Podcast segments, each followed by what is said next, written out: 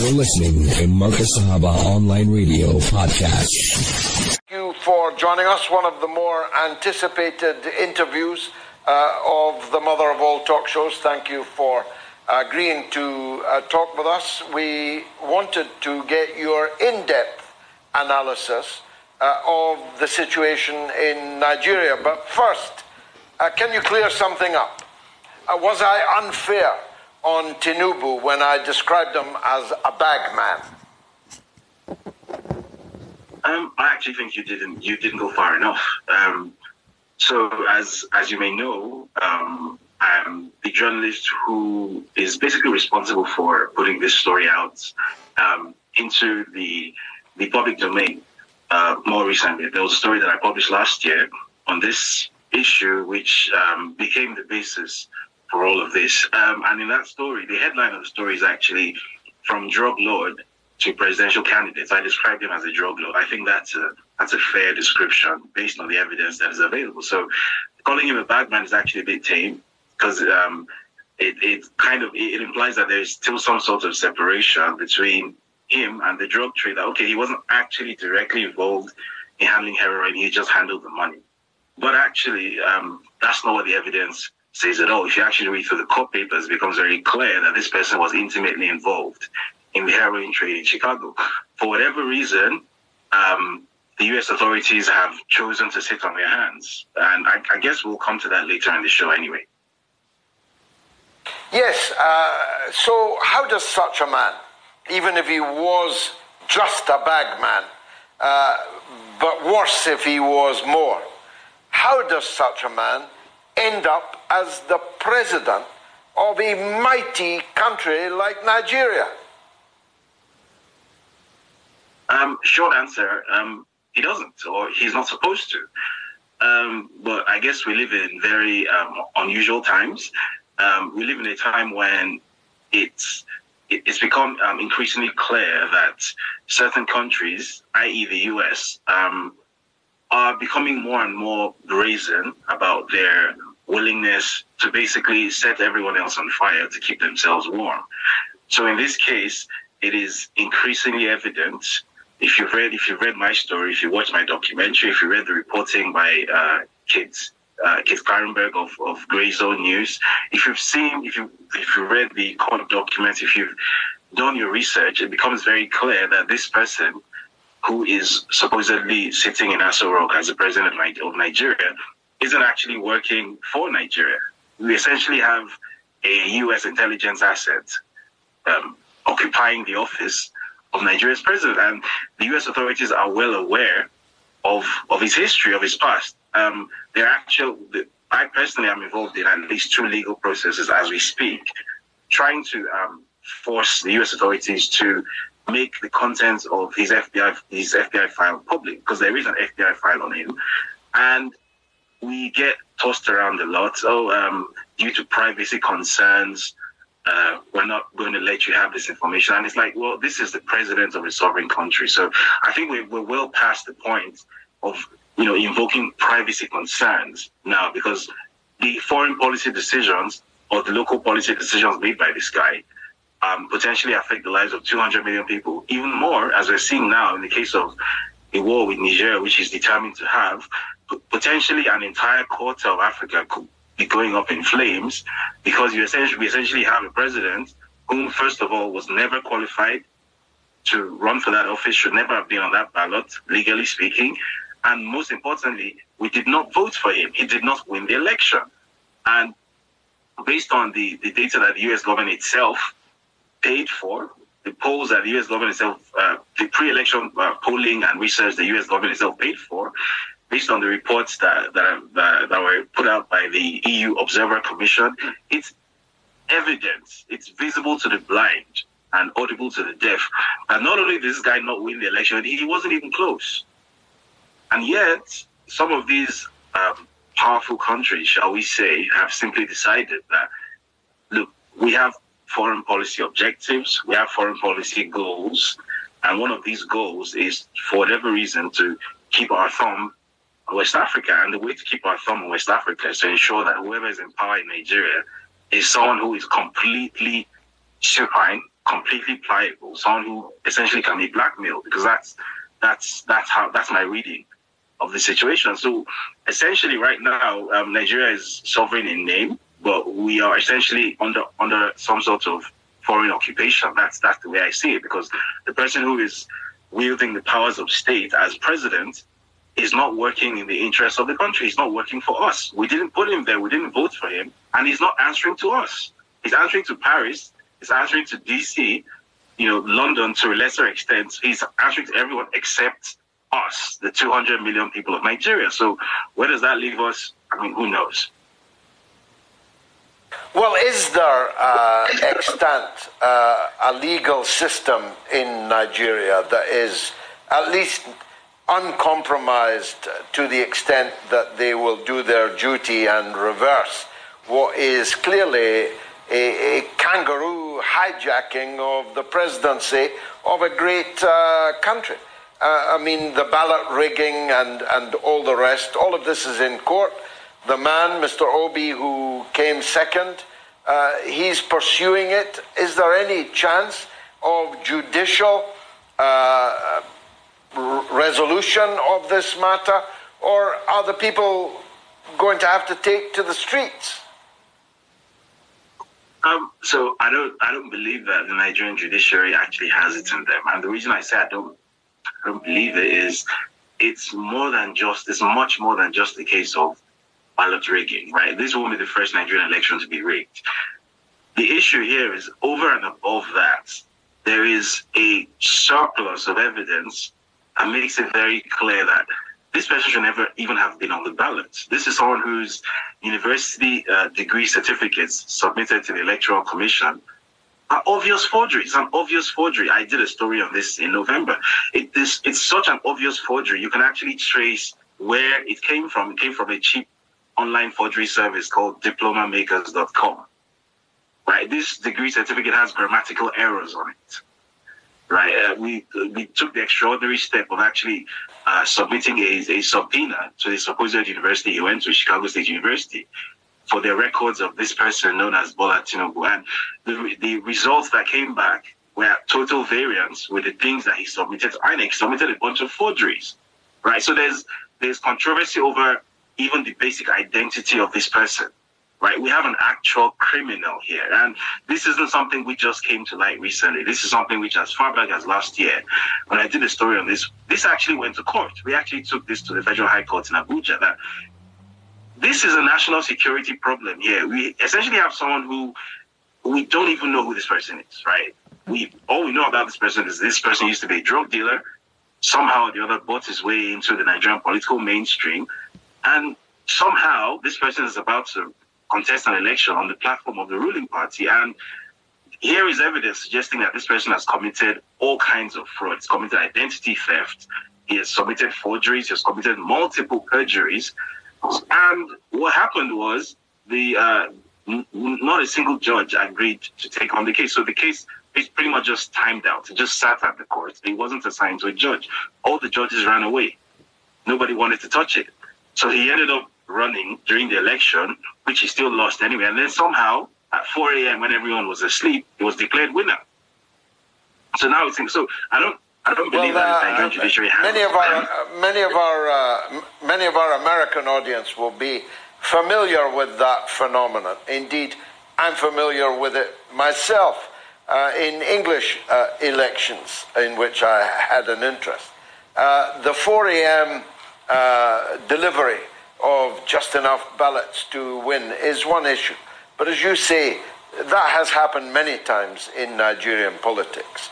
I suppose the big question is why the ruling party was reduced to picking him as their nominee.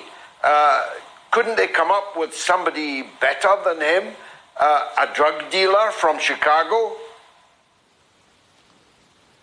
Well, um, I guess they, they were constrained because the um, the political deal, if you like, the political transaction which brought the former president, President Buhari, to power, was essentially um, a temporary merger of two remarkably different political formations. So if, if you can think of it in terms of, say, 2010 in the UK, because I was in the UK at the time. So the deal that put the Conservative uh, Party in power, where there was the Conservative power, and then there was the, um, I think it was the, uh, what it was the Independent Party. What was it called? The Liberal, the, uh, the Liberal, Liberal the, Democrats. The yeah? yeah, exactly.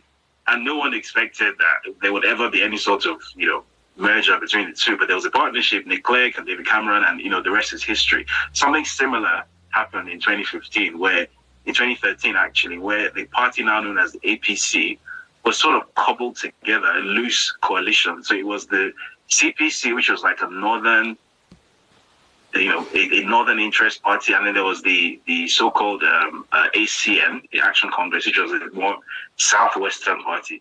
These two historically are chalk and cheese, but for the purpose of seizing power from the then ruling PDP, they sort of cobbled together a coalition, and I guess the deal was, okay, you, that's Buhari from the CPC, you get to rule for eight years, right, and then after you, it's going to be my turn since I'm the one making this possible. I'm the one putting up the money because he has endless amounts of money. Obviously, you know, we have an idea of where that money comes from. Um, I'm putting up the money. I'm making all of this possible. I have the the international connections because he's deeply connected with, for whatever reason, with the um, the the democratic uh, establishment in the U.S. Um, as if you read my story, I'm sure you know he's you know deeply connected with Hillary Clinton via his good friend Gil- uh, Gilbert Chagoury.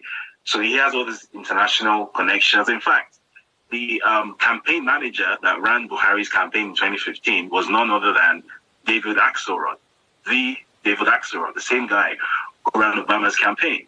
So he has all these international connections. He has all this money. So he essentially made Buhari the president on the um, assumption that after eight years it's going to be his term, And that's exactly what happened. So essentially, um, the entire country of Nigeria, all 200 million human beings, was essentially the subject of a trade between this guy and the political formation in the north. Okay, if you give me this thing, if you come into a coalition with me, I'm going to let you have eight years, and after that, I get to be president. In fact, it's no coincidence that his his campaign tagline, and this was literal. This is unironical, you can conf- you can confirm this from any Nigerian you speak to. His campaign tagline was "Emi lo which, if you translate that to English, it literally means "It's my turn." That was his campaign tagline, and you know that was very unironic. He actually meant that it's his turn. So his entire thing was, well, I gave you people the presidency for eight years. Now it's your it's it's it's, uh, it's your turn to reward me for giving you this thing. So it's my turn, essentially. So that's that's unfortunately that's the level of Nigerian politics. There's no there's no ideology. It's just horse trading, and that's it. Well, uh, that might have uh, succeeded uh, if this new Niger crisis had not erupted, because, uh, well, quite frankly, uh, if he confines his criminality uh, to uh, robbing the people of Nigeria, and that's just a matter for the people of Nigeria. But if he's about to plunge the whole of West Africa into uh, the quagmire, into, into uh, a forest fire that will burn, that becomes an international matter of some importance. Now, why has he chosen to be the spearhead of the obvious French and US attempt to intervene in Niger, even if it means all out war with Niger, Burkina Faso, uh, with Mali, uh, and who knows where else. And will the Nigerians put up with that? Internal reasons. Um, under the Nigerian constitution, if if uh, if the country is in a state of war, then the president or the head of state essentially becomes a king. Essentially, it becomes um, impossible to, to to remove the head of state. So there's a, as you as you, you mentioned, there's a there's a legal process in courts. Um, even though I don't really have faith in the Nigerian judiciary to do the obvious thing, which is to disqualify him because he clearly should never have been on the ballot.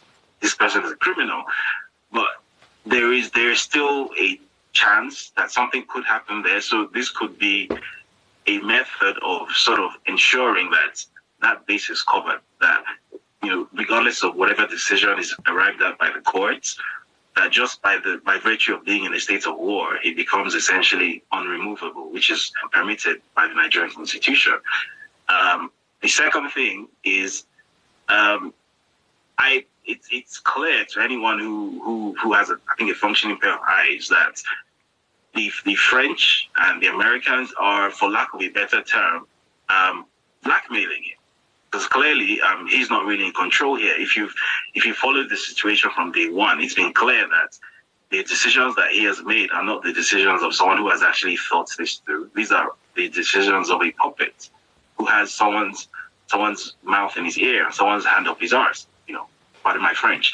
So, for example, um, last two weeks ago, when this crisis initially erupted, um, under Nigerian law, a, a president is not permitted to deploy the Nigerian military outside of Nigeria without approval from from the Senate, from the Parliament. It's not permitted.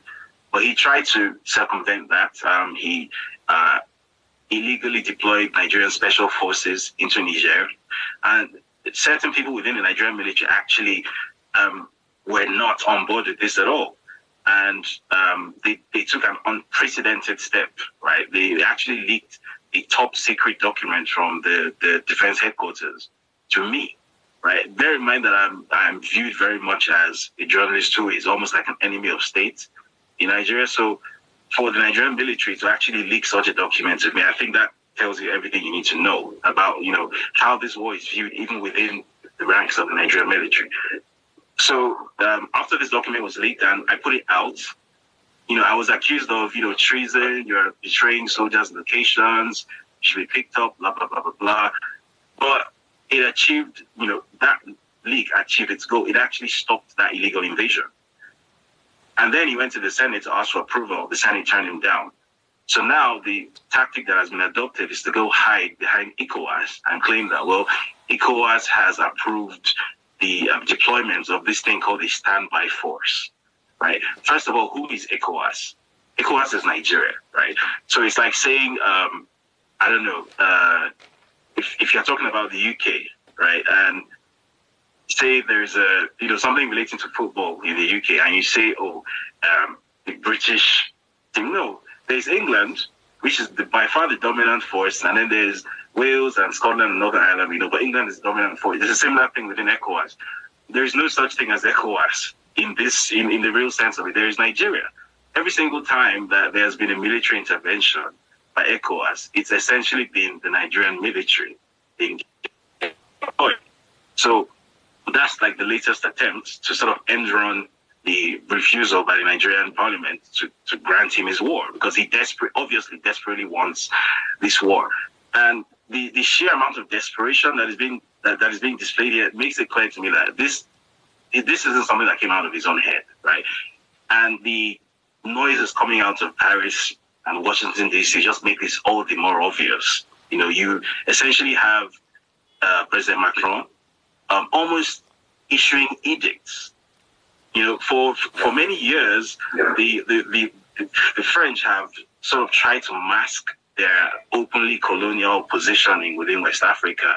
I, I, remember sometime in 2020, I personally even wrote an article in the in uh, the Africa Report where I essentially pushed back on the idea that the French have direct colonial um, control of Africa. I, I critiqued the idea, right? Because you know, based on the understanding that I had there, look, the France of Charles de Gaulle and the France of today are you know remarkably different countries, and it, it, no longer sort of captures the French public imagination to have Africa under its thumb or anything. So for many years, that's the image that France has tried to curate in Africa. But this time around, it's just it's shed all pretense. It's as I said, visible to the blind and audible to the deaf. It's it, it's almost like you know Macron screaming at Nigeria that hey, go get go get me back my territory. You know, and it's like hey, Niger is a sovereign independent country, isn't it? or it's supposed to be a sovereign independent country, isn't it? Why is there this much, you know, angst? Because they essentially said, go home, we don't want you anymore. You know, so it, it's clear that there are outside forces that are not just involved here, but that are actually in control, actually in the driving seat, which puts us Nigerians in a uniquely dangerous situation because, as you correctly stated, such a war um, wouldn't just be a problem within, you know, Niger and Nigeria. The entire West African sub-region is going to go up in flames. You've mentioned that uh, the Malians, the Burkinabes, the Guineans have already, you know, signaled their, their support for Niger. Algeria has has already sent a signal that it's going to stand with Niger as well.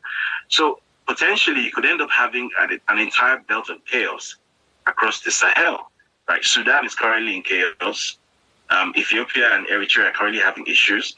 And as they're coming west, you're seeing that potential for an entire band of chaos. And the Russians are somewhere in amidst all of this, allegedly, and they also have an interest in this somewhere too. So ultimately, regardless of what happens or does not happen to the US and French interests in the region, we are the ones who are going to suffer the consequences. You know, it's, and this is why I, you know, I, I, I, I've taken such personal interest in this issue. This isn't just some airy fairy political discourse, right? This is something that's going to have real on the ground consequences. The Nigerian border with Niger is over a thousand kilometers long. It's the longest single land border that Nigeria has. Um, the distinction between Nigerians and Nigerians is almost impossible to make because again, that border was drawn on Wilhelmstrasse in, in Berlin, right? It, it's not a border that actually makes any sense. It's just a line in the sand that was drawn at the Berlin conference. It's the same people on both sides of the border. And for the most part, it's not even a demarcated border. So if you're going to go to war with a country that you cannot functionally demarcate yourself from, how does that even work in the first place? You know, so ultimately, it's going to devolve into some form of ethnic genocide. But that's almost nailed on, guaranteed to happen. And once that starts to happen, the last remaining band of stability in West Africa is going to go. And then you're going to have essentially the entire top half of Africa going from Libya all the way down to the Central African Republic. The entire top half of Africa is going to be one contiguous band of absolute mayhem, right? And that's close to what three, four hundred million people whose lives are going to be thrown into utter chaos. And why? Because the U.S. has a drone base in Agadez, or you know, France wants to keep on mining uranium in Niger. Is that worth two or three, four hundred million lives? I don't think it is. Which is, you know, which is why we're having conversations like this because clearly we're now at the point where um, the the independence or the sovereignty that we probably thought we had, um, it's clear that we don't have. So maybe I don't know where we're living through the 1960s all over again. So maybe there needs to be another Pan-African liberation movement. I don't know, but clearly that's the situation we found ourselves in now. We're literally being ruled by a vassal by an illegitimate vassal who does not answer to us. A vassal who's a bagman, and maybe even worse than that. This is peerless uh, analysis. Uh, for those who are not uh, already following you, and a very large number of people are, uh, what's the best way uh, to keep up to date with your thinking, your reportage on this matter? Right. So um, my platform is called West Africa Weekly. So that's um, westafricaweekly.substack.com. Um, I also have a, a, documentary channel on YouTube. It's called West Africa Weekly. Um, and then you can you can find me on social media. It's just it's my name, David Hundeyin. It's it's just there. So that's pretty much easy to find. Yes, uh, there you have it. Uh, U.S. Uh, brazenly setting everyone on fire to serve uh, their agenda.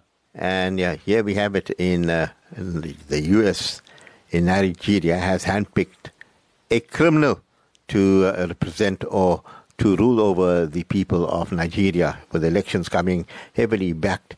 And, uh, you know, if he's elected, if he wins the election, he's going to win it because of uh, a big help from uh, Uncle Sam.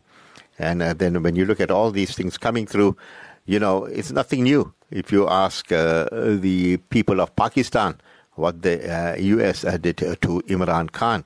So, uh, yeah, imagine uh, this is not even closer. The Nigerian is, you know, if you look at it, he is not even someone that is close to the people. He's not even chosen by the people. He's not even known well uh, by the people. But uh, Nigeria is only sovereign in name, according uh, to our journalists there. Uh, Nigeria is only sovereign in name, but it has an occupying force. That is what David Hundeyin is saying. And it only has, it's under occupation. It is a sovereign state under occupation, and you know who the occupiers are. And then uh, there's insinuation where David says uh, that this guy, he's a drug dealer who bought himself into uh, Nigerian uh, politics, had a deal uh, with the Buhari. Hmm. Remember Buhari? After he said, Buhari, I'll let you have uh, the first eight years or what, four, eh, or yeah, eight years. And then after that, it is my turn. I'm going to come to the fore. I'm going to be there. And uh, yes, he's, he's there. He's going to be there. He wants to be there. Uh, but uh, David has uh, really blown his cover. And then you find that he says it's his turn. And if you look at Africa or West Africa, West Africa is being targeted by the US and France and is being targeted to such an extent that if uh, things are not uh, brought under control, that part of Africa will be in constant turmoil, will be in big turmoil. So uh, the article on uh, this wannabe president was uh, exposed by the Nigerian uh, military. They actually gave it to David, and yeah, David has given it eloquently to the whole world. The Nigerian army leaked the documents to uh, David Hundeyin to expose this uh, wannabe president. And so the story goes through, and uh, we watch. Look at the Sahel region. It's really, I mean, look at Sudan and what's happening in places like that, Mali, and all these uh, different types of countries. But what they are, the people are realizing, even in Niger, that, uh, you know, enough is enough. It's time uh, for us to get rid of these colonial powers or these mischief makers, and uh, then you have uh, you know a country like China, Russia, waiting and seeing what's happening. But in the case of uh, uh Russia, uh, they've sent some, uh, I think, nuclear military things here to South Africa, watching very closely because the BRICS summit is coming up, and perhaps sending a warning to Uncle Sam: be careful, stop meddling and doing all this. Well, I can tell you it was a mashallah informative evening in uh, your company. Uh, we wanted to do one more topic, but I see uh, Lucolo telling me time has uh, caught up. Uh, we wanted to talk about the hidden truth about burning of the Noble Quran uh, by C.J. Werleman. But yeah, time has caught us, and we've run out of time. But I must thank Lucolo for doing a brilliant engineering as usual. Keep it locked on to Marcus Sahaba for beautiful programming and uh, lovely nasheeds interspersed. From the team and I, till we meet you again, we bid you. Assalamu alaikum wa rahmatullahi wa barakatuh.